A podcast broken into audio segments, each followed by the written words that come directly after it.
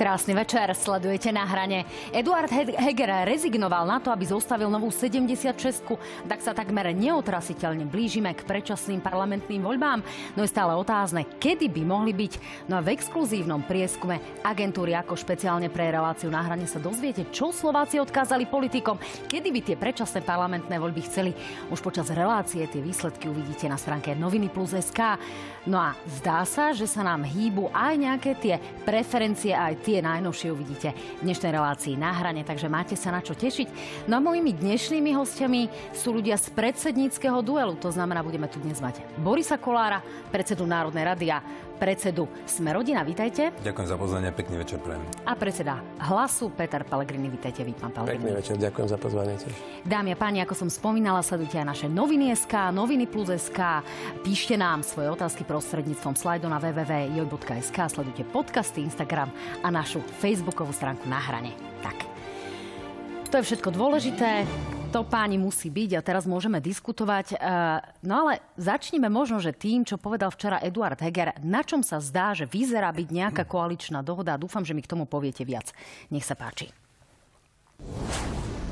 Hovoríme dnes o 30. septembri ako termíne predčasných volieb.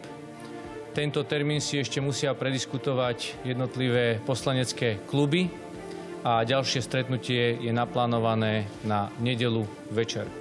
Ak sa do, nájde 90 poslancov na september, tak bude september. Keď sa pýtate, prečo september, lebo sa nájde 90 hlasov v parlamente.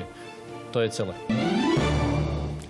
Pán Kolár, kam sme sa posunuli za tých uh, približne 36 hodín a je to naozaj také isté, že sa nájde tých 90 hlasov, alebo sme sa niekam posunuli? Pozrite sa. Ja som na tom stretnutí bol a ja môžem garantovať mojich 18 poslancov.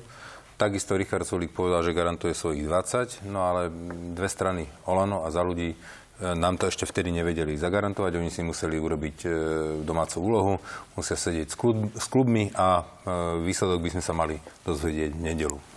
No, znamená to, že existuje vôbec možnosť, že tie predčasné parlamentné voľby nebudú? Že sa naozaj nenájde tých 90 poslaneckých hlasov v parlamente, nezmení sa ústava a jednoducho sa tam poslanci budú držať zubami nechtami a presvedčať voličov, že robia to správne?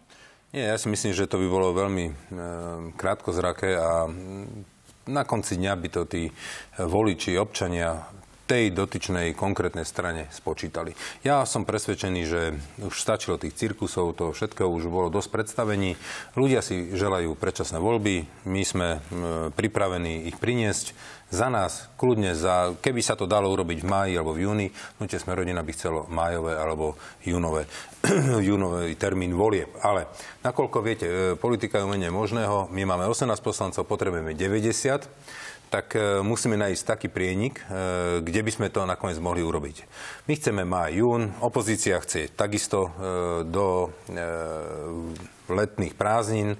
Niektorí bývalí koaliční partnery chcú september a niektorí chcú až február 2024. A keď máme nájsť nejaký prienik, nejaký kompromis, tak to vychádza zatiaľ na ten september, že keď každý trochu ustúpi, tak by sme to mohli dať na ten september. Pán Pellegrini, ako vy vidíte tú situáciu? Pýtam sa práve preto, pretože tie, tie pozície sa tak trošku menia a uvidíme, či sa nezmenia aj po tom, čo politici zistia, čo im vlastne voliči a občania povedali v tom našom exkluzívnom prieskume.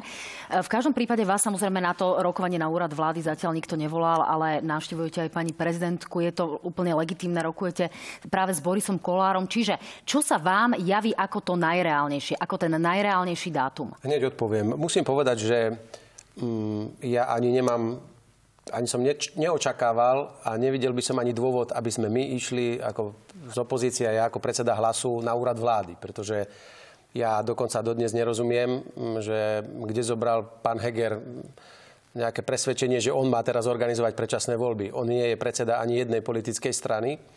To rozhodnutie sa bude diať v parlamente, nikde inde. Čiže jediný legitímny, kto má právo pozývať predsedov politických strán, ktorí majú poslancov, je tu pán predseda Národnej rady Boris Kolár u ktorého sa majú stretnúť predsedovia politických strán a má sa diskutovať o tom, e, kde a na čo sa vie nájsť 90. Ja aj z tohto miesta chcem povedať a verejne aj pánovi e, predsedovi parlamentu, že vláda padla. Ja neviem, či sa ešte cíti viazaný koaličnou zmluvou, ale my predsa nie sme odkázaní na to, aby sme čakali, čo povie e, stále ešte Igor Matovič s Eduardom Hegerom.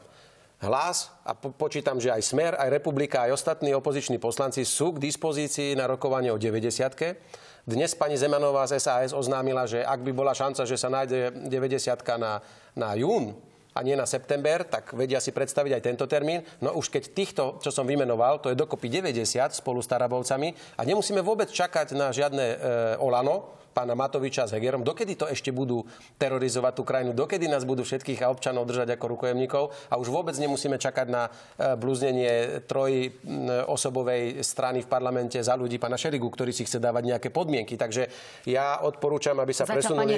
Aby sa, no, alebo tak, no, aby sa presunuli e, tie rokovania na pôdu pána predsedu. A pán predseda je ten jediný momentálne oprávnený, ktorý môže zvolávať rokovania, lebo na pôde jeho úradu sa bude rozhodovať o všetkom. Na úrade vlády sa už všetko skončilo. E, Ak by sme chceli byť láskaví k predsedovi vlády, môžeme povedať, že je to možno aj o tom, aby vláda vôbec vedela, čo ešte má šancu schváliť a čo nie. E, Pán Kolár, ak to tak trošku odľahčím, e, lebo práve vo vzťahu k vám si to možno môžem dovoliť, tých, ten koniec septembra, to je v podstate takmer jedno celé tehotenstvo. A to je strašne dlhý čas na to, aby vlastne tu bola vláda, ktorá v zásade nemá nejakú legitimitu, nemá 76 a aj v parlamente by sa v podstate To mi trápila, ale áno, eh, ja vám to potom vysvetlím. Dobre. Čiže eh, tá, tá legitimita, tie politické boje, ktoré tu máme aktuálne, prakticky od 15.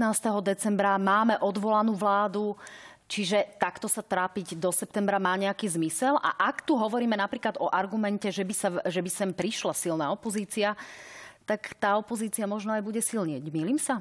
No pozrite sa, v každom prípade e, treba si uvedomiť fakty. Vláda padla. Už tu nemusíme nič vymýšľať. Žiadna 76 nie je reálna, to je vyriešené. To znamená, že naozaj treba tú krajinu e, priviesť čo najskôr k predčasným parlamentným voľbám. Všetci občania si to želajú a verte tomu, že si to želal aj ja. A ja urobím všetko preto, aby sme to spravili. Pozrite, my máme v Národnej rade máme v, pre, predložený zákon už zo septembra o e, možnosti skrátenia volebného obdobia. E, pevne verím, že sa nám e, tento zákon podarí e, schváliť teraz e, v útorok a tým pádom budeme môcť okamžite pristúpiť k termínu e, tých predčasných volieb. Musíme nájsť koncenzus. Áno, je pravdou, že ako tu nám pán predseda hovoril, ja odmietam, aby do tohto ústavného zákona sa teraz tam načgalo kopec ďalších vecí, akože idem okolo, tu, idem okolo, tak ešte ja si tam strčím toto. Niekto si tam môže strčiť, že chceme tam ústavne zakázať zákaz duhových vlajok. Ďalší môže povedať, že my tam chceme mať tie duhové vlajky. Áno, potom to sú- niekto to pôjde, potom, potom dojde ďalší poslanec, bude chcieť tam ochrana psíkov, ďalší zákaz e, rúbania stromu. Rozumiete, no však kde sa dostaneme pre Boha? E, Ešte, ešte si toto bližšie vysvetlím, aby sme to nemotali. Pýtam sa vyslovene na termíny práve preto, pretože e, koaliční predstavitelia majú nejaké širšie argumentárium, prečo vlastne konkrétne v tom septembri tie voľby a nie v júni. Nech sa páči, reagujte, pán Pellegrini. No, Ja, ja logicky som ale nepočul jeden logický dôvod, e, keď hovoríte o tom argumentáriu, že prečo by mali byť voľby v septembri. Tak nech sa Ale páči, ja- vypočujeme si tie dôvody. Tak môžeme a a môžete potom potom môžem zareagovať. Jasne, ďakujem. Pán premiér, prečo až september, prečo nie do troch mesiacov nemôžu byť voľby? Vy ste stratili legitimitu v parlamente, máte obmedzené právomoci, prečo sa silou mocou držať na stoličke? V prvom rade chcem povedať, že určite nie sme prilepení k stoličkám, to hovoríme opakovane.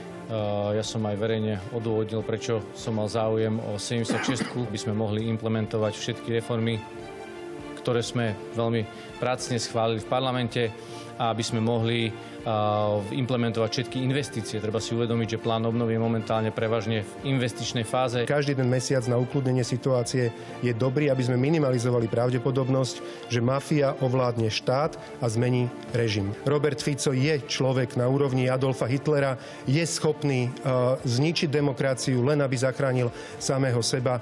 My mu tomu chceme zabrániť. V septembri preto, lebo máme na to viacero dôvodov. Upokojí sa politická situácia na Slovensku. Orgány činné v trestnom konaní budú mať jednoducho viac času, aby riadne dotiahli kauzy a posunuli ich na súd. No, Nech sa páči. Toto nebolo vyjadrenie ani jedného človeka, ktorému záleží na Slovensku. Toto boli čisté politické záujmy a nebudem už ani komentovať to blúznenie chorého človeka Igora Matoviča, ktorý dokonca želanie ľudí, ktorí jediní môžu rozhodnúť, kto nakoniec povedie túto krajinu v demokratických voľbách, ešte aj to označuje za niečo, čo on nemieni rešpektovať, bez ohľadu na to, že si to rasne rozhodnú ľudia. Pretože to, kto vyhrá voľby, rozhodnú ľudia na Slovensku. Nie Pelegrini, ani nie Matovič a ani nie Fico. A ešte aj to spochybňuje. Poďalšie, Richard Sulik nám vlastne odkázal, aby sme mali ešte čas pozatvárať nejakých ľudí a ešte ich potrestať do dňa volieb. Pýtam sa, ak by im záležalo na riešení problémov tejto krajiny, tak si treba uvedomiť, že rozpočet sa musí predstaviť v parlamente 15. oktobra, sa musí doručiť ano. do pléna. Tak ak chcete, aby ste mali voľby 30. septembra, vláda možno k 15. oktobru nebude ešte ani len zložená to je hazard s budúcnosťou krajiny, bez možnosti pripraviť zásadný rozpočet. Preto ten jún má logiku vo vzťahu k riadeniu, zodpovednému riadeniu krajiny. To nie je kvôli tomu, že si to želám ja ako predseda Tomu hlasu. rozumiem. Na druhej strane od toho apríla približne sa začína písať ten štátny rozpočet. Vy to viete, pôsobili no ste aj na tom ministerstve. Že ho, budú, že ho budú pripravovať tak, aby bol dobrý? Aj uh, to zatiaľ môže, v podstate nemôžeme vedieť. Skôr ma zaujíma iná vec. Vy sa obávate nejakého zatýkania? Vy sa obávate ja sa nejakých akože policajných perzekúcií? Ja sa no, tak osobne sa neobávam, pretože e, ja som žiadnu trestnú činnosť e, nikdy nepáchal. Ale, no lebo náhlas o tom ale, hovorí Robert Fico, ale pri sa aj práve ľuďoch, preto. Ale pri týchto ľuďoch môžete čakať hoci čo. Hoci čo. Veď ste videli, čo sa v minulosti stalo. Kto len tak preventívne bol zobraný do väzby, kto nakoniec bol pustený a ešte sa mu štát musel aj ospravedlniť, kde sa preukazujú rôzne pochybenia, zneužitia orgánov činných v trestnom konaní pod vedením e, Igora Matoviča. Takže obávať sa toho môžete, ja osobne sa nebojím. A nech e, ja jednoducho som nič nespáchal a ak v tomto teda tvrdia, že tu funguje spravodlivosť, tak ja sa nemám čoho báť. Ale Igora Matoviča a jeho bandy sa báť človek musí, pretože tento chorý človek vidíte, čoho je schopný. Ale ešte raz, Zatiaľ dvakrát alebo trikrát v histórii Slovenska, keď sa stala takáto kríza, tak sa vyriešila do mesiaca. Padla vláda, zmenil sa, e, prijal sa zákon o predčasných voľbách a ľudia vedeli, na čom sú a boli do pol roka voľby najneskôr vždy. Aj keď padla Radičovej vláda, aj keď padla Mečiarová vláda. Tu sa títo ľudia chcú silou, mocou. A dobre ste to povedali. Od januára do septembra je 9 mesiacov. To je petina volebného obdobia by tu mali sme mať vládu, padnutú vládu, bez akokoľvek právomocí, ktorá sa musí všetko opýtať prezidentky, čo môže a čo nemôže. To je hazard s touto republikou a počuli ste, ak ste si pozorne pozerali, čo hovorí Sulík, čo hovorí Matovič, im ide čisto o ich stranické e, pozície a o ich zadky. Pán Kolár, ako vnímate vy tie argumenty vašich koaličných partnerov? Presvedčili ja môžem, vás? Nie, ja môžem len rešpektovať. Ja hovorím za nás, za hnutie Smerodina, maj, jún. Je naše stanovisko. Ale ešte raz hovorím, je to umenie možného v tej politike. To znamená, že keď chcem, aby tie predčasné voľby boli a nájde sa 90 na júnových e, voľbách, no tak budú v júni. A keď sa tá 90 nenájde a nájde sa na septembrových voľbách, tak budú v septembri. A a keď sa nenájde ani v septembri, no tak potom budú až o rok. To znamená, že aj opozícia si musí uvedomiť, čo chce. Nemôže si nastojčivo stať. E, ja chápem ten argument e, toho rozpočtu. A s tým musím plne súhlasiť. Áno, do 15. oktobra treba pripraviť rozpočet. Ale musím povedať aj B, že dá sa robiť e, duálny rozpočet, že dá sa pripravať ten jeden náš a potom sa dá pripravať zároveň s tým jeden vyrovnaný. Áno, a dajú sa to, tie, tie veci sa pripravujú na ministerstve. Viete, na ministerstve sa mení štátny tajomník a menia sa tam ministri. Ale celý ten aparát tam zostáva. Čiže my tam máme ešte aparát po pánovi Pelegrini, ten tam má aparát pred, e, po pánovi Počiatkovi, ten tam má ešte pred, e, ja neviem, za Ivana Mikloša. Tam dodneska tam sú ľudia ešte e, z toho aparátu. Čiže minister nerobí ten rozpočet. Skutočne to robia odborníci na tom ministerstve. Čiže tam tí ľudia sú a budú na tom určite pracovať. Čiže berem ten argument, je z časti pravdivý, ale musím povedať, že to nie je jediný dôvod, že dá sa to prežiť aj, aj tie voľby v tom septembri. No, ja len hovorím, ja len hovorím, že pokiaľ neviem nájsť e, zhodu na maj, júni, no tak e, môžeme nájsť zhodu na septembri. Keď nenájdeme na septembri, budú riadne voľby až o rok. Čiže tá aj opozícia, ktorá je možno nedočkavá, sa bude musieť ešte rok zmieriť s tým, že tam bude vláda pani prezidentky. No na druhej strane eh, hlas ľudu, hlas Boží, politici sa veľmi často odvolávajú na to, že treba vôľ, vôľu eh, ľudí nejakým spôsobom rešpektovať. Tak ja to nebudem naťahovať. Ja Poďme sa pozrieť na, na tie výsledky prieskumu. Keď raz padne vláda, tak treba urobiť čo najskôr tie predčasné voľby. A všetko Samozrejme. ostatné sú len výhovorky. Samozrejme. No, tak nech sa páči, tu sú tie výsledky. Zdá sa, že podľa exkluzívneho prieskumu agentúry ako špeciálne pre reláciu na hrane chcú predčasné parlamentné voľby v júni dvaja ľudia z troch, 57,7% chce predčasné parlamentné voľby v júni tohto roka. V septembri ich chce len 13,2%, nechce predčasné voľby 21,5%, nevie alebo nechce odpovedať 7,6%. Ak sa na tieto výsledky pozrieme z hľadiska strán, a teda prívržencov jednotlivých politických strán, nech sa páči, toto bude pomerne zložitá tabuľka, ale každý si tam môže nájsť tú svoju stranu, ktorú preferuje tak e, je samozrejme jasné, že tie modré, e, modré riadky sú opozičné, čiže tam tie hlasy za predčasné parlamentné voľby v júni sú samozrejme veľké, no ale zaujímavý je váš riadok, pán Kolár, sme rodina a voliči vašej strany, vášho hnutia až v 57%, čiže v no, podstate no, ako. E, ako komplexné výsledky prieskumu chcú predčasné parlamentné voľby v júni, v septembri ich chce len 17%. Pokiaľ ide napríklad o progresívne Slovensko tam chce predčasné voľby v júni len 20% rovnaké číslo patrí napríklad hnutiu Oľano. No a čo sa týka napríklad, vyberiem ešte stranu SAS, tu chce predčasné parlamentné voľby s júnovým termínom 45 ich voličov, 21% si želá septembrový termín. E, čo toto znamená, pán Pellegrini, z pohľadu e, nejakej tej vôle voličov? Ja len doplním, že už tieto konkrétne výsledky môžete vidieť na stránke noviny SK a pozrieť si ich aj s takým tým hĺbším a detálnejším triedením. Nech sa páči, pán Pellegrini. Myslím si, že tá veľká väčšina podporujúca junové predčasné voľby len kopíruje tú náladu spoločnosti a veľkú nespokojnosť veľkej väčšiny slovenskej spoločnosti s dianím na Slovensku a s vysokou nedôverou tejto vlády. Preto e, tie čísla sú v celku logické a aj to je presne, ako ste to povedali. Veď, a my to pre koho to rozhodnutie ideme robiť? Veď my to máme spraviť pre tých ľudí, pre ktorých e, máme príjmať nejaké rozhodnutia. A prečo by sme nemali vyhovieť e, tejto väčšine ľudí, ktorí si želajú tie predčasné voľby v júni? A každý, kto ich chce neskôr, tak buď sleduje, že chce, aby mu ešte stihli poraz nejaké percentá, alebo ešte, aby dostal viac výplat e, ako poslanec, alebo teda ešte, aby stihol pripraviť e, vedra špiny, ktoré bude vyhadzovať na svojich nepriateľov, alebo aby mohli OČTK ešte pod taktovkou štátu niečo vy, vyparatiť, tak ako to podal Sulik. Neviem, lebo logický dôvod som dodnes nepočul a kto by to myslel so Slovenskom vážne a kto by rešpektoval naozaj tú nevydanú nespokojnosť ľudí s vládou, aká ešte historicky takáto v krajine nebola, tak nemôže prísť iným návrhom, ako urobiť to čo najskôr, a to znamená naozaj, tak ako hovorí pán predseda Kolár, v máji, júni. No, uh, ono sa to nedá urobiť len tak zo dňa na deň. Vieme, že na to potrebujeme ústavné zmeny a aj uh, na vás vlastne stojí to vyhlásenie parlamentných volieb.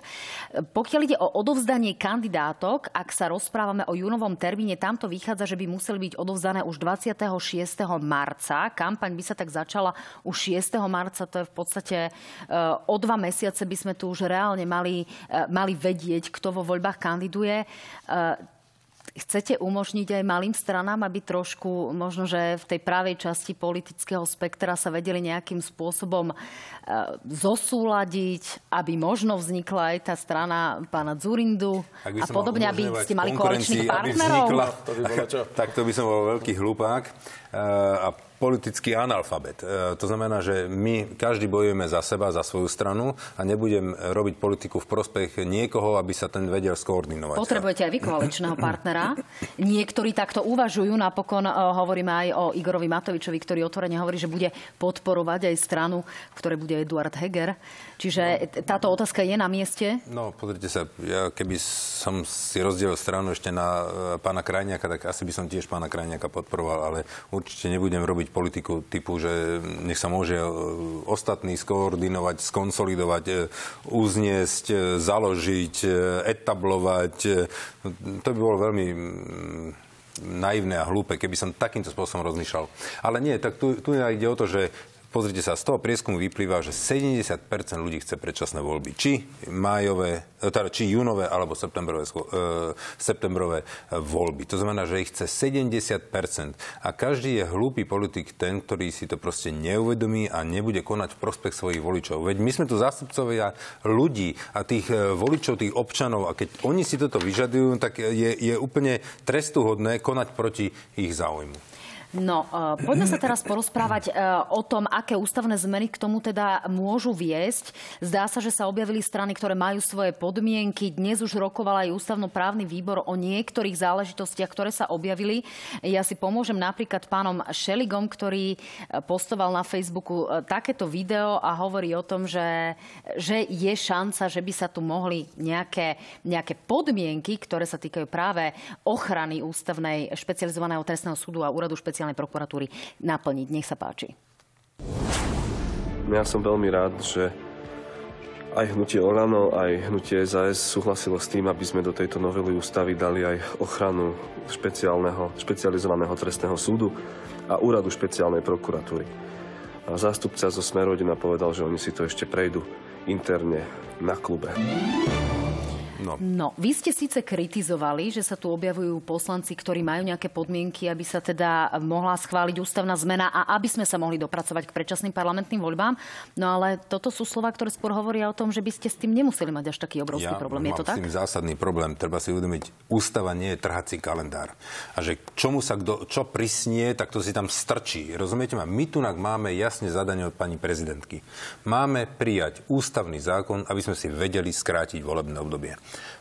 Takisto nás na to vyzval ústavný súd, ktorý povedal, chcete si skracovať niekedy v budúcnosti E, volebné obdobie, tak musíte upraviť ústavu a nepovedal, že upravte špeciálny súd, špeciálnu prokuratúru, upravte zástavy, upravte e, ochranu mačiek, e, zákaz lovenia psov alebo pečenia, ja neviem, mačiek. Tak ale zase na druhej strane asi no. špecializovaný trestný súd s týmto, s týmto nevieme nejakým spôsobom. No, ak čo, má, prišla... čo má špeciálny súd a čo má špeciálna prokuratúra spoločné s predčasnými voľbami? Vysvetlite mi to.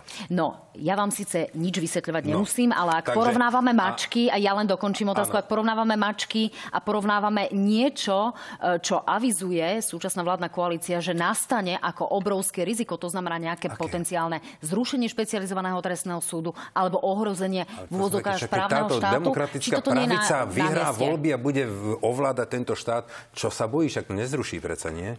Jaká, čiže, jaké strachy? Čiže toto nepodporíte, vyhrá, ako povedal pán vyhrá niekto druhý, pani rektorka, a ten sa rozhodne to zrušiť No tak to zruší. Preboha, že to je vôľa ľudu. To je vôľa tých voličov. Keď to proste chce ten, ten národ, tak si to urobí ako chce. Rozumiem, ja som, ja som proti týmto veciam. asi horšie no, ako 76 to znamená, že, Počkajte, viete, to sú tak zásadné veci. Ja som sa bavil o tom aj s ústavnými právnikmi. Preboha živého. Veď o, o takýchto veciach sa treba diskutovať. To, to treba prejsť cez nejaké medzirezortné pripomienkové konania. Treba sa e, baviť o tom e, s univerzitami. Treba sa o tom baviť ako s právnickým. Treba sa o tom baviť e, s ústavnými kapacitami tohto štátu. A nie, že proste si idem po ulici a si myslím, no tak mám troj, troj, trojčlennú stranu, ja neviem, prepačte, trojposlancovú stranu, e, z toho štyri názory sú tam, lebo každý krát je to niečo iné Poďme k meritu veci, o, pán však Kolár. to je k meritu veci. A teraz on tam zadre takúto vec, že proste my potrebujeme urobiť predčasné voľby. Na to potrebujeme tam spraviť jeden ústavný zákon, aby sme si mohli skrátiť volebné obdobie.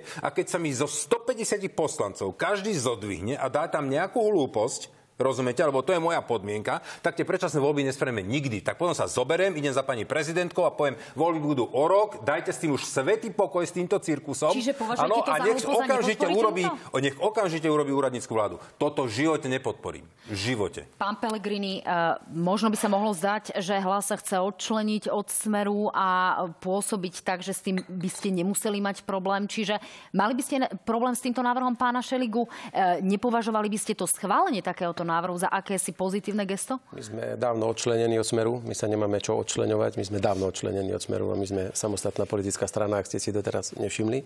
Ja vás k ním nepričlenujem, ale ste mi povedali, že by sme sa mali odčleniť, tak my sme dávno odčlenení. V tejto, v tejto záležitosti koalícia vás naozaj týka, radi do tohto šika, aj čo sa týka koaličného potenciálu, je diametrálny rozdiel, aký koaličný potenciál má pravdepodobne Smer a aký má hlas a ja robím všetko preto, aby hlas mal koaličný potenciál aj u iných politických Tu nespochybňujem, len vo vzťahu k tejto veci, či gesto. Ale na úvod ešte som zabudol povedať v tej jednej diskusii, viete, čo sledujeme zasa celý mesiac? Koalícia sa hádá, Slovensko chudobnie, idú sa zatvárať ambulancie, idú sa e, poplatky v ambulanciách e, vyberať, e, máme drahé obedy, e, škôlky nevedia, či za čo budú mať kúriť, mestá a obce prestávajú poskytovať služby, zvyšujú dane a tak ďalej. A my, a my tu ideme riešiť súd. špeciálny súd. Pani redaktorka, ja vám na to odpoviem inak. E, Ústava je jeden zásadný dokument, ktorý, ku ktorému treba pristupovať s nejakou vážnosťou a s odsťou. A má sa meniť tak, a preto je tam tá 90 aby ju nie, že majú zneužívať vládna väčšina, ktorá má 90 hlasov, ale že sa núti vždy nachádzať konsenzus naprieč celým politickým spektrom, spektrom lebo zmeny ústavy sa dotýkajú nás všetkých a na dlhé obdobie. A ja vám poviem, pán Šeliga si tam teraz dá špeciálny trestný súd.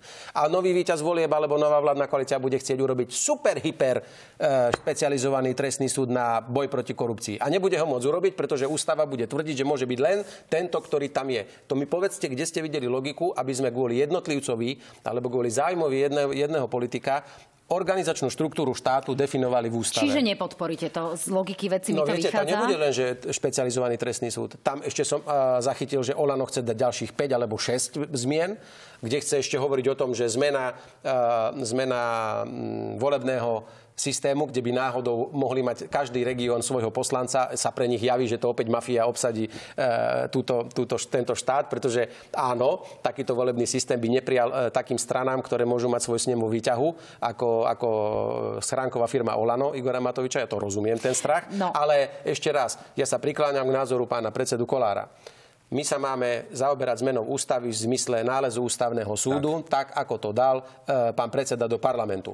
Ešte môžeme akurát tak diskutovať o návrhu Sasky, ktorá teraz tvrdí, že či to uznesenie má byť 90 alebo 70 hlasmi a či tam to referendum má alebo nemá byť. To ešte je podstata k meritu veci a to by sme ešte mohli všetci o tom diskutovať. Ale vnášať tam teraz na poslednú chvíľu, však nech si to dajú do volebného programu, a keď zoženú 90 A keď sa zoženie všeobecný konsenzus, môžu zmeniť ústavu aj 28 krát. No, ja mám pripravenú dokrutku Igora Matoviča, ktorý hovorí o tom, čo tam teda má byť ich podmienkou na to, aby to podporili. Dnes o tom obsiahlo písal aj denník N, po ktorom bol teda Igor Matovič tak trošku e, otvorenejší. V každom prípade už niekoľko dní sa o tomto návrhu hovorí, tak si vypočujeme Igora Matoviča.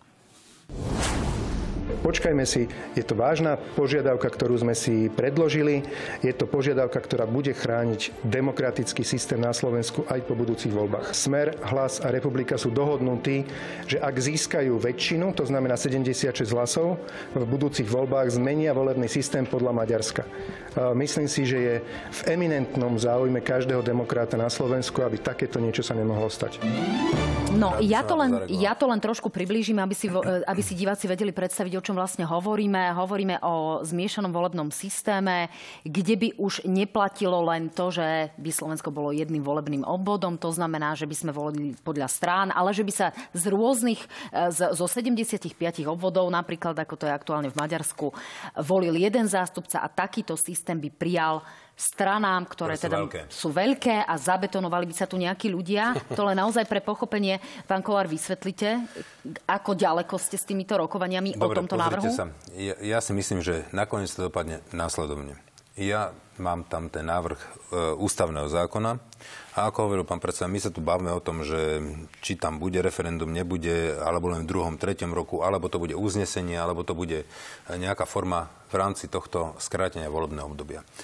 Nikomu nemôžem ja zakázať, ani pán predseda, aby tam nedal e, nejaký pozmenujúci návrh. Čiže pán Šelike tam kľudne môže dať ten pozmenujúci návrh, aby chránil ten špeciálny súd. E, vy si tam môžete teoreticky dať e, chránenie medvedia, tam si tam môže dať čokoľvek, ano? ale v plene sa uvidí, nebudeme sa tu na teda predsa rozčelovať, vadiť.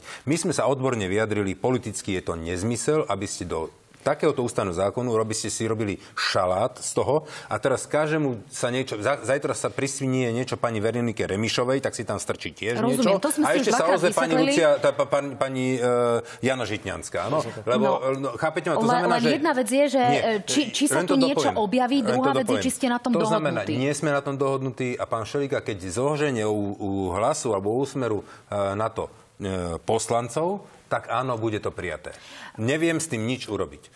To znamená, že keď zoženie v opozícii nejakých poslancov, tak to bude prijaté. Pán Pokiaľ nezoženie, ste dohodnutí so Smerom a s republikou, ako o tom hovorí Igor Matovič? Nie, to už ja neviem, že či ja budem mať do budúcna aj dostatok energie, síly a chuti vôbec reagovať na každé jedno klamstvo. Ten človek sa normálne postaví pred kamery, ani nežmurkne okom, klame od rána, aj večer, aj na obed, aj za každým, keď ide pred kamery. Nikto nie je s nikým dohodnutý.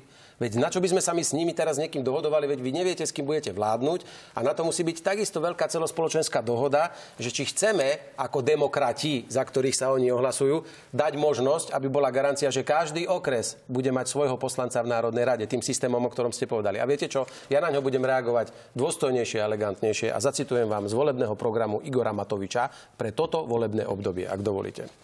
Slovensko potrebuje nový a lepší volebný systém, ktorý dá viac moci ľuďom a menej elitám, pričom viac zohľadní potreby regiónov. Je potrebné rozbehnúť po voľbách na túto tému diskusiu, do ktorej prispejeme návrhom na vznik 8 volebných obvodov, aby ľudia z regiónov dostali väčšiu možnosť kandidovať do Národného parlamentu a podielať sa na správe veci verejných. Tak to je odpoveď na to, aby ste chápali, že v akej schizofrénii sa ten človek a celá jeho strana nachádza. No, Nič viac na to teda nepoviem, znamená, ale odmietam že... to klamstvo.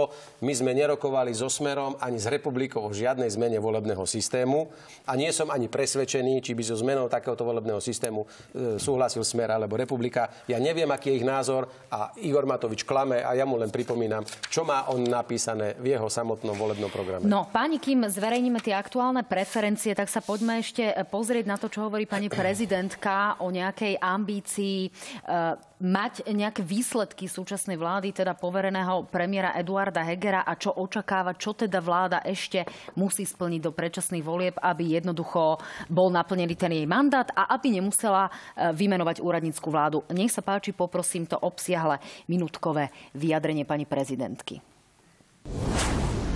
Považujem za nevyhnutné, aby preukázala schopnosť zabezpečiť kľúčové oblasti fungovania krajiny, najmä tie, na ktorých krízy dopadajú najviac. Ide najmä o pomoc v súvislosti so zvýšenými cenami energií. Ide o riešenie problémov v zdravotníctve, najmä v ambulantnom sektore. Ide o posilnenie adresnej pomoci ľuďom, na ktorých najviac krízy dopadajú a ktorí sú najviac postihnutí chudobou.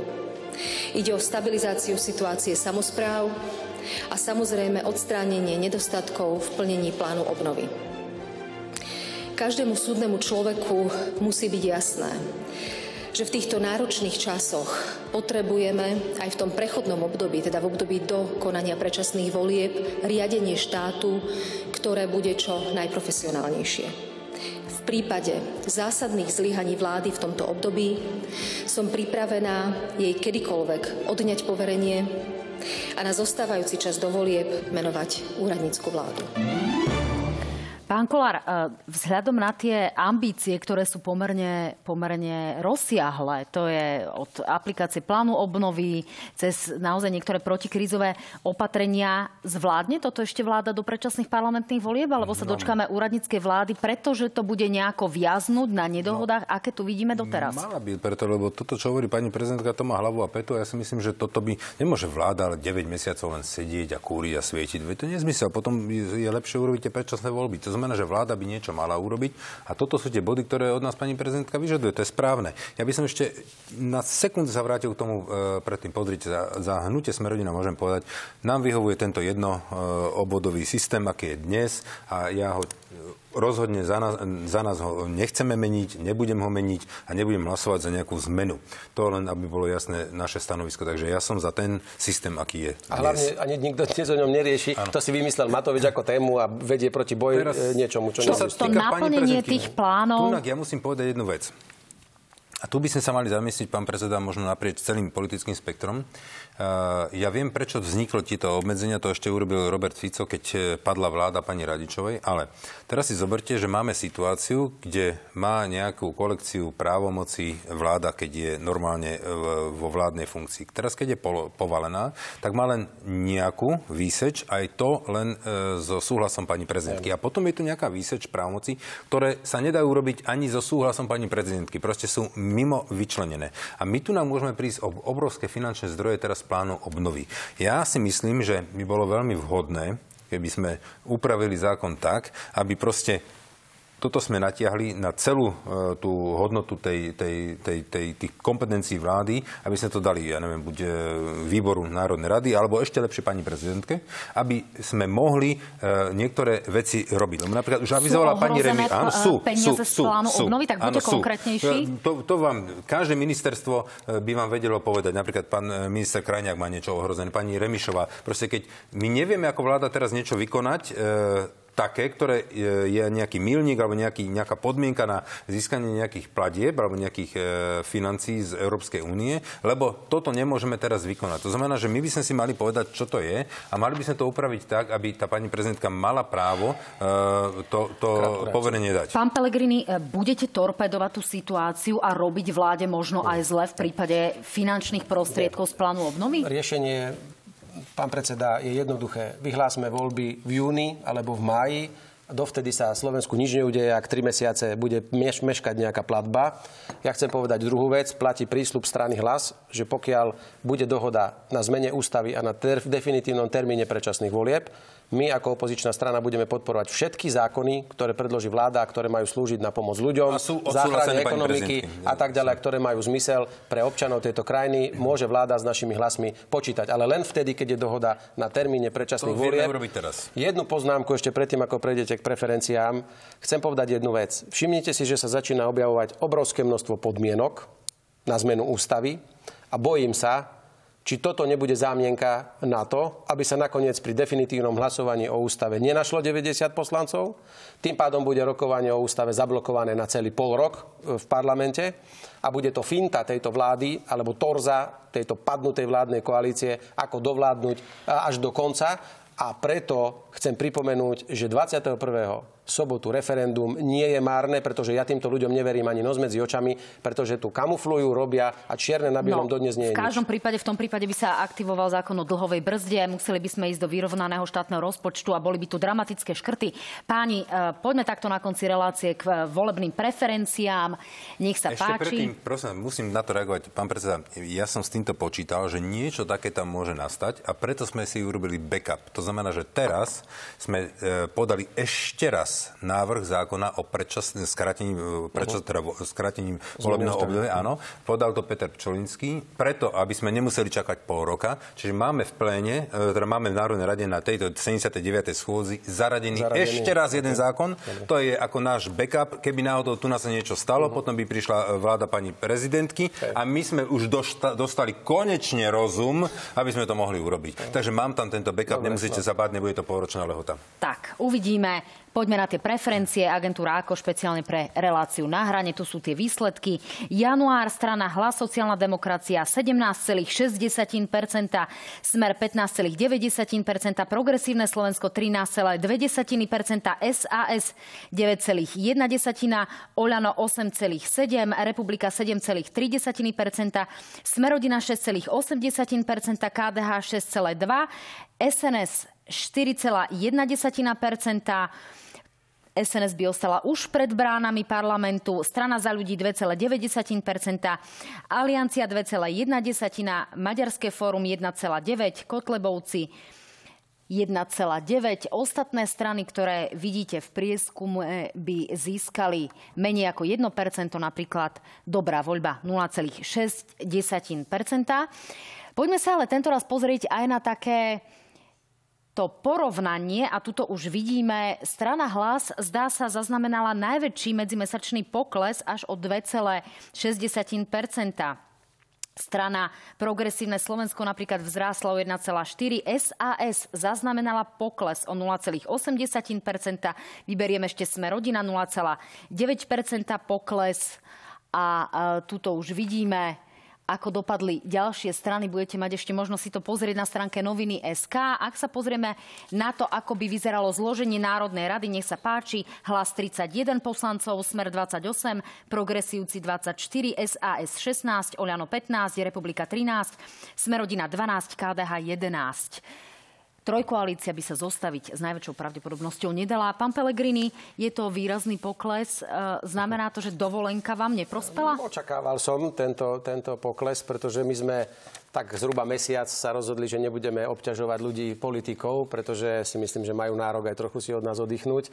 A ak si dobre pamätám, tak 17,5% tiež po nejakom poklese nám takto isto vaša televízia namerala presne pred rokom takže ja si úprimne vážim túto podporu a my sa znovu vraciame do politického ringu a pevne verím, že, že to bude ešte lepšie, ale naozaj si veľmi vážim podporu a ten pokles e, vnímam naozaj tak, že pravdepodobne sme trošku boli mimo e, očí e, ľudí. Na druhej strane vidím, že existujú aj strany, ktoré nič nerobia a dobre sa im darí. Možno práve, no, mo, možno práve Kolár, preto, že sme ich nepočuli. Ale, pán Kolár, ale ja úprimne ďakujem máme, a vážim si to. Máme pol minúty do konca vysielania. Pozrite. Preleziete do toho parlamentu? Čaký, myslím si, že posledný fokus nám dával 8,2, tento je 6,8. Ja som spokojný s tým, chcem veľmi pekne poďakovať za podporu. Viete, tu je to uh, stále o tom uh, komentovať dnes, uh, pred, uh, to je úplne nezmysel. Viete, čo je dôležité? Aby keď raz niečo ľuďom slúbite, aby ste to dodržali. Ja ešte to využijem na posledný moment, keď máme tu na www.nájomnebývanie.info, keby sa ľudia mohli zaregistrovať. Dnes sme spustili registráciu na tie nájomné byty. Za dnešný deň sa prihlásilo e, 3600 ľudí na tieto nájomné byty. Ide sa stavať 9000 nájomných bytov a to je dôležité. Tak, aby ľudia bála, vedeli, že mi, že mi aby ľudia hovoriť... vedeli, že keď im raz niečo pred voľbami slúbite, že im to v rámci toho volebného obdobia splníte. Páni, čas uplynul. O malú chvíľu sa budeme venovať aj odpovediam na otázky divákov. Tá prvá, môžem povedať, že už má skoro 400 lajkov. Je čas odpovedať na vaše otázky. Odpovedať budú, dúfam, veľmi ochotne pán Kolár, aj pán Pelegrini. Nebudem to naťahovať. E, Tomáš sa pýta, vás, pán Kolár, aký ste mali dôvod hlasovať proti novele zákona o daň zdržania krypta? Bolo to skvelo navrhnuté a ekonomike by to len pomohlo a nejako neuškodilo. Som celkom prekvapená 410 lajkov, 411 už v tejto chvíli. Ak sa rozhodol klub, tak som to rešpektoval. Ivan sa pýta vás oboch. Nepríde vám nemorálne, čo je len zvažovať spoluprácu so stranou Republika, ktorá má na čele poslancov s takou otrasnou fašistickou minulosťou? Pán Pelegrini, začnite vy. Neviem, kde počul e, kolega, ktorý sa nás to pýta, že zvažujeme spoluprácu s Republikou. No, zatiaľ ste ju nevylúčili. Ale sme nepovedali ani, že zvažujeme spoluprácu. Ale zatiaľ ste ju ani nevylúčili. Ale sme nepovedali ani, že zvažujeme spoluprácu. Kedy sa k tomu vyjadríte? Možno keď bude čas. V podstate keď budú, v zasadať, kampani? keď budú zasadať k tomu orgány a tak, ako sme vylúčili LSNS a Olano, tak samozrejme sa vyjadríme aj k republike. Pán Kolár? Čo prosím? E, zvažovanie spolupráce s republikou, tak to bola naformulovaná otázka. E, ja ju teda otvorím, aby teda ste mohli odpovedať, či vôbec je šanca, že budete komunikovať a o povolebnej ja, spolupráci ja s republikou? Jednu, jednu vec. My budeme spolupracovať s každou relevantnou politickou stranou, ktorá sa dostane do parlamentu, ak sa dostaneme do parlamentu my. A budeme e, rokovať s takými stranami, ktoré sú ochotné rešpektovať náš politický program. E, alebo minimálne prienik. Aj s republikou? Teraz som povedal náš. A teraz môžeme sa baviť, e, ktoré môžeme eventuálne vylúčiť, tak sú tie, ktoré nebudú rešpektovať e, s, dôležitosť e, Slovenského národného povstania, ktoré budú tvrdiť, že holokaust neexistuje, tak s takýmito nebudeme sa baviť. A je, nemôžete ich nazvať akokoľvek chcete. Tak, to je pán Mazurek v Republike napríklad. Uh, Andrej sa pýta, pán Kolár, pán Pelegrini, aký máte názor na nižšie dane v súvislosti s kryptom. Ste za to alebo proti tomu? Ďakujem sa iný človek sa pýta na kry- kryptomeny, pán Kolár? Ja asi stále jeden a ten istý. E, chce vedieť, že či by sme mali znižovať dane na krypto. Nevidím dôvod, prečo by sme mali znižovať dane na krypto. My tu máme daňovú politiku e, vychádzajúcu ešte z tej rovnej dane, e, ktorú vtedy myslím, že pán Sulík presadil s pánom Miklošom. Máme jednotnú daň a tým pádom nevidím dôvod, aby sme tieto dane znižovali len preto, že to krypto. Pán Pagrini, krátko. Ja si myslím, že e, výnosy by mali byť e, zdanené podobne a nie mať rôzne dane len z toho dôvodu, že v akom prostredí alebo čím tento výnos získavate. To znamená, zisk z krypta je pre mňa ako iný zisk z hociakej inej, inej finančnej činnosti. operácie a inej činnosti. Takže myslím si, že tu by spravodlivé zdanenie malo byť bez ohľadu na to, z čoho zisk pochádza, e, zdanený rovnako a nemalo by mať krypto za nejakú hyper výhodu, pretože je to špekulatívne obchodovanie, ktoré môže skončiť aj nešťastím pre mnohých investorov a nemal by štát znížením daňových sadzieb na toto e, médium nejakým spôsobom ešte ako keby motivovať a odkazovať ľudí, že chodte investovať Poďte tam, tam. áno. No. No, páni, mimoriadne vážna otázka. E, Pani, ktorá sa podpísala ako samoživiteľka, pán Kolár, začne sa riešiť diskriminácia samoživiteľov pri výpočte daňového bonusu. Tradičná rodina, to je príjem otec plus matka, sa rovná výška daňového bonusu. Samoživiteľ je matka plus výživné, zdanený príjem otca. No viete, toto je dobre sa opýtať e, odborníkov na túto sociálnu oblasť, ako je Milan Krajniak, alebo u vás je to pán Erik Tomáš, alebo e, bývalý minister e, práce. Ja sa v týchto veciach, ja sa priznám, nevyznám, ale toto treba, pokiaľ je tam nejaká skrivodlivosť, tak určite tento rozhovor je nahrávaný, tak ja na to upozorním pána ministra práce, aby mi to vysvetlil, e, kde sa tam nachádza skrivodlivosť a keď je tam tá skrivodlivosť, tak potom ho požiadam, aby toto napravil. Ja to ešte rozšírim pre oboch. E, samoživitelia, rodičia a rodičia, povedzme, s dieťaťom, o ktoré sa starajú, ktoré je postihnuté a rodič nepracuje, sú významnou skupinou, ktorá naozaj veľmi strádá. Urobíte niečo s tým, aby sa im žilo lepšie? Ja si myslím, že rozhodne treba nejaký mm, program pripraviť spraviť, aby sme to napravili. Áno, pokiaľ je tam nejaká, ešte raz nejaké poškodenie financií e, alebo sú nejak znevýhodnení, tak určite to treba riešiť. Dopredu sme upozorňovali, že veľký projekt Igorovej Matovičovej 200 eurovky e,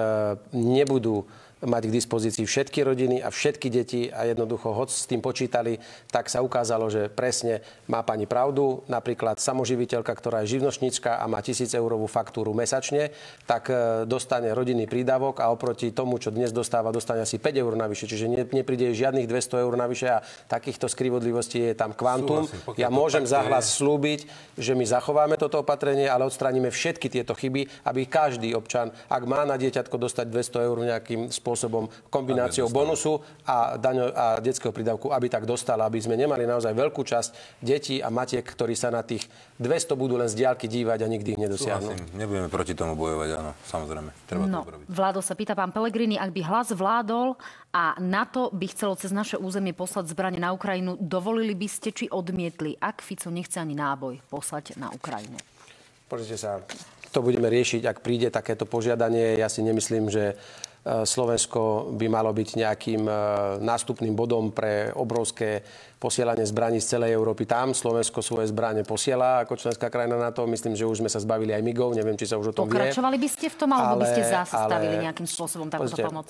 Slovensko sa musí správať ako zodpovedný člen Európskej únie a ako zodpovedný člen e, Severoatlantickej aliancie. Samozrejme by som ale ako premiér e, vyjadroval svoj názor a postoj na pôde NATO, a na to, e, keď by som, alebo občania by si neželali, tak samozrejme viete posúdiť aj to, že Slovensko si splní svoju úlohu, ale tie zbranie môžu ísť aj cez inú krajinu a nemusia ísť priamo cez Slovensko. By som prihliadal na záujmy Slovenskej republiky, ale nehazardoval by som s povesťou Slovenska v, ako člena NATO ani Európskej únie. Viete, to sa ľahko povie, nepustím ani náboj.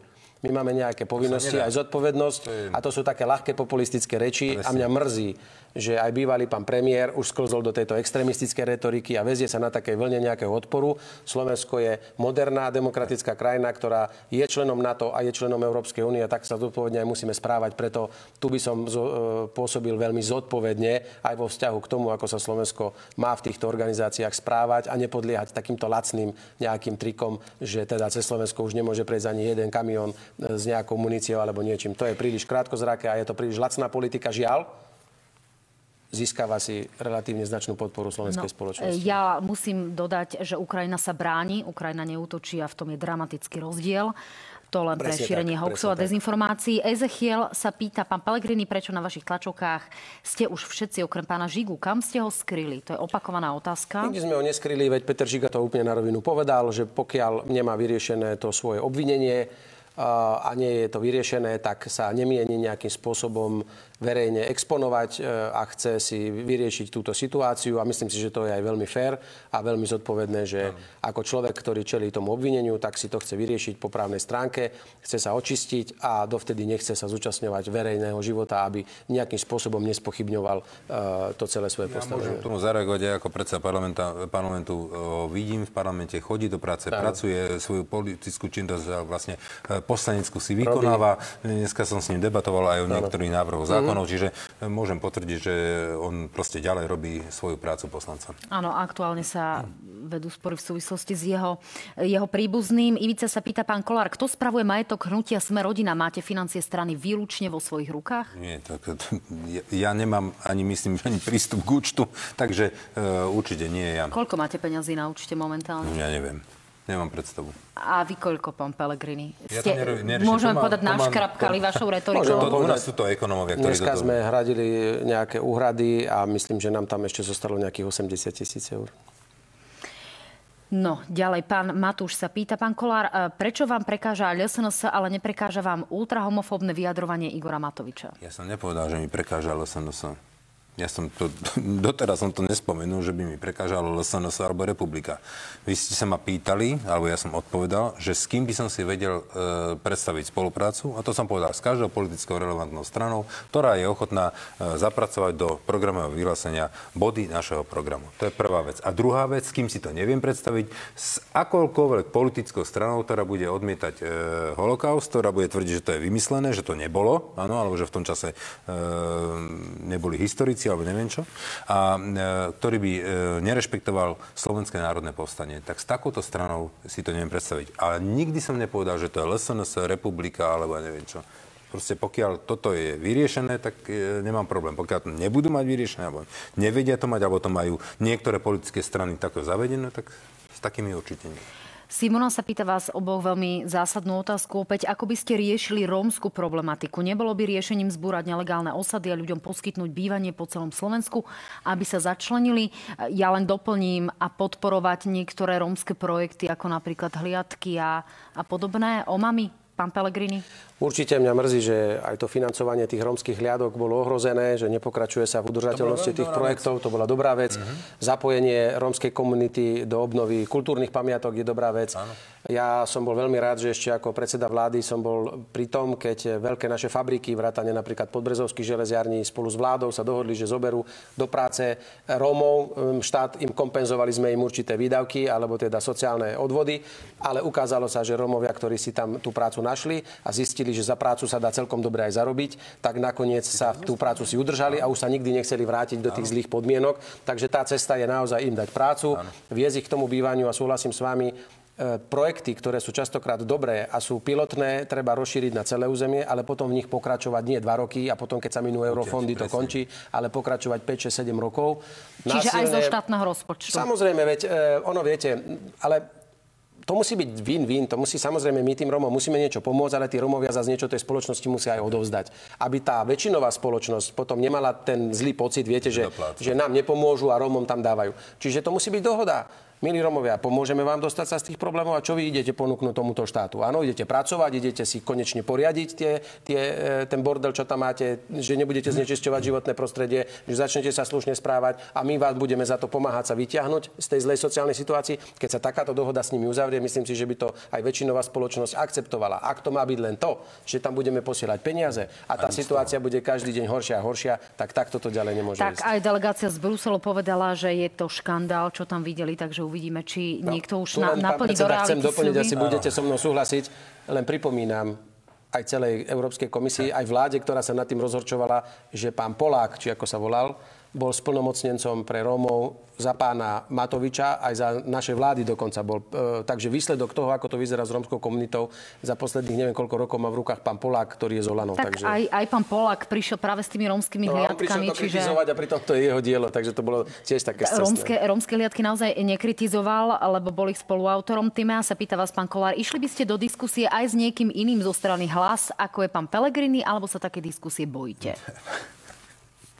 Prosím pekne, ja som líder hnutia e, Sme rodina. To znamená, že môj protivník je zase opäť líder ďalšej politickej strany. Čiže ja môžem kľudne diskuso- diskutovať s pánom predsedom Pelegrín, s pánom predsedom Ficom, s pánom predsedom Kotlebom, s pánom predsedom e, Maz- Ma- nie, myslím, Uhríkom, Uhríkom, ale rovnako s pánom predsedom Sulíkom alebo s pánom predsedom Matovičom. Prípadne s podpredsedom alebo s, s bývalým ministrom, aby to bolo vyrovnané. Rozumiete ma? To znamená, že tiež tiež ne, nezoberiete do diskusie k pánovi Pelegrinimu, uh, krajského tajomníka strany z Košic, z hnutia Smerodina. To má byť vyvážené. A ja bežne chodím do diskusie napríklad s pánom Blanárom, alebo som bol s pánom Kamenickým a to nie sú predsedové strany, takže ja s týmto nemám absolútne No, problém. vedela by som vám hovoriť toho, legendy o tom, ako politici vymýšľajú pri okrem toho, zostavách. A okrem toho si zoberte jednu vec, že, že Veď ten líder je najlepší rečník. Veď ten líder je najväčší protivník. Keby som mal byť e, takto sa k tomu stávať, tak ja by som bol rád, keby mi dali druhú, tretiu, štvrtú ligu pre Boha živého. Však ja, ja idem do a do duelu s tými najväčšími e, retormi tej strany, alebo tý, tým, tými lídrami. A ja len pripomínam, to nie je, že je nejaká preferencia, ale áno, súhlasím. Pozrite, my tu napríklad dnes sedíme ako dvaja predsedovia Národnej rady. Ja bývalý, pán predseda aktuálny. A ja ešte aj bývalý predseda vlády, takže myslím si, že to zastúpenie je na najvyššej úrovni aj za našu politickú stranu. Tak za sme si to vysvetlili stranu, v krátkosti, aby sme stihli ešte dve otázky. Igor sa pýta, pán Pelegrini, bol by podľa vás Mikuláš Zurinda dobrým premiérom úradníckej vlády? Určite nie. Pán Zurinda mm, má už zostať v minulosti, e, v knihách, ktoré hovoria o histórii. A v čase, keď sa opäť otvorilo vyšetrovanie gorily, človek, ktorý je otcom tejto gorily, by určite nemal sadnúť Pán už Kolár. nikdy viac na stoličku premiéra, už vôbec nie ani ministra. Súhlasím s týmto názorom. No a posledná otázka pre oboch. E, Keď už nie je vôľa na registrované partnerstva, pýta sa Ivana, podporili by ste aspoň toalety pre transrodové osoby a možnosť v občianskom preukaze uviesť okrem muž aj ono. Ja to rozšírim. Dnes prišiel s návrhom pán Karas, ktorý prišiel s nejakými opatreniami, čiže ste ochotní to podporiť a ste ochotní podporiť to, o čom, sa, e, o čom hovorí Ivana v svojej otázke? Som ochotný podporiť to, čo priniesol pán e, minister. Áno, treba urobiť nejaký pozitívny krok smerom k tejto komunite. Pán e, minister s tým prišiel a za toto určite zahlasujem. Pán To, čo Pellegrini. predstavil pán Karas, sa mi javí ako veľmi Rozumný. rozumný, rozumný návrh, ktorý by mohol byť dobrým počiatočným štartom Áno. do diskusie a ak by sa prijal, už by začal riešiť určité situácie Mhm. a na tom by sa do budúcna mohlo stavať, ale ísť hneď s nejakými takýmito požiadavkami na, nad rámec v tejto politickej situácii, Ja to nemá šancu na úspech a o tom ani takúto debatu, ak má byť slušná, radšej v tomto zložení parlamentu a v tejto politickej atmosfére už ani radšej neotvárajme. Tak, rámec ďakujem toho, pekne. dal pán Karas. Ďakujem pekne, pán Kolár, ďakujem pekne, pán Pelegrini. Dámy a páni, ďakujem pekne aj vám, že ste nás sledovali až takto do neskorej noci. V každom prípade uvidíte nás aj v repríze, na to sa veľmi tešíme, že na JOJ24 máme stále takúto možnosť, dokonca opakovane. Majte sa fajn, uvidíme sa v analýzach na hrane v útorok o 18.